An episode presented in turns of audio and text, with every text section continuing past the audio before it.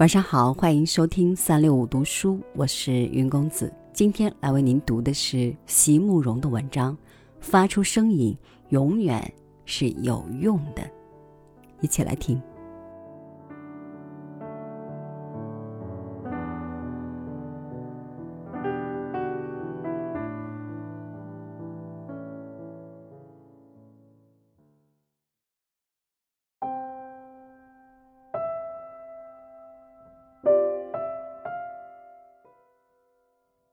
有一年，我应邀到一所中学演讲。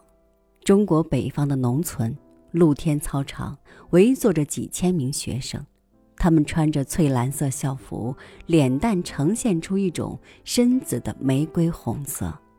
冬天，很冷。我从不曾在这样冷的地方讲过这么多话。虽然我以前在西藏待过，经历过零下四十摄氏度的严寒。但那时军人们急匆匆像木偶一般赶路，缄口不语，说话会让周身的热量非常快的流失。这一次吸进冷风，呼出热气，在腊月的严寒中，面对着一群眼巴巴的农村少年谈人生和理想，我口中吐冒一团团的白烟，像老式的蒸汽火车头。演讲完了，我说：“谁有什么问题，可以写个纸条，这是演讲的惯例。我有什么地方说的不妥当，请大家指正。”孩子们掏出纸笔，往手心哈一口热气，纷纷写起来。老师们很负责的在操场上穿行，收集字条。我打开一张纸条，上面写着：“我很生气。”这个世界是不平等的，比如我为什么是一个女孩呢？我的爸爸为什么是一个农民，而我的同桌的爸爸却是县长？为什么我上学要走那么远的路，我的同桌却坐着小汽车？为什么我只有一支笔，他却有那么大的一个铅笔盒？我看着那一排钩子一样的问号，心想：这是一个充满了愤怒的女孩。如果她张嘴说话，一定像冲出了一股乙炔，空气都会燃起蓝白的火苗。我大声地把她的条子念了出来。那一瞬，操场上很静很静，听得见遥远的天边有一只小鸟在嘹亮的歌唱。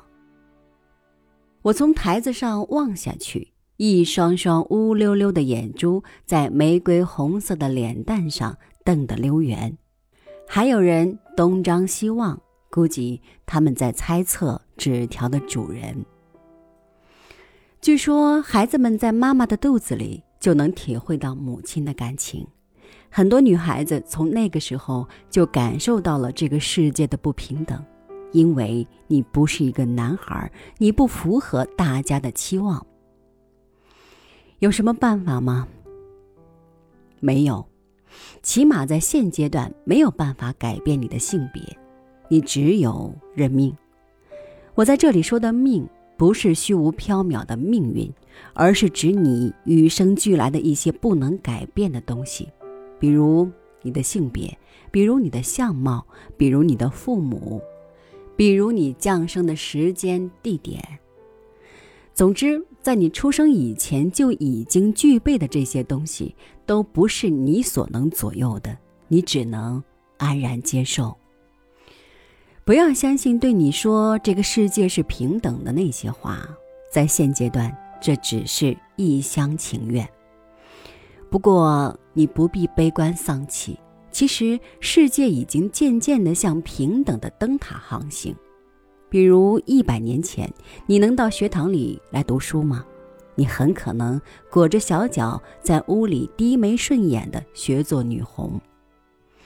县长的儿子在那个时候要叫做县太爷的公子了，你怎么可能和他成为同桌？在争取平等的路上，我们已经出发了。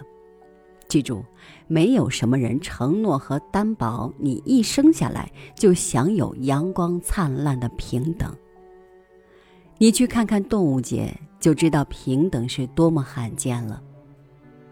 平等是人们智慧的产物，是维持最大多数人安宁的策略。你明白了这件事情，就会少很多愤怒，多很多感恩。你已经享受到了很多人奋斗的成果，你的回报就是继续努力，而不是抱怨。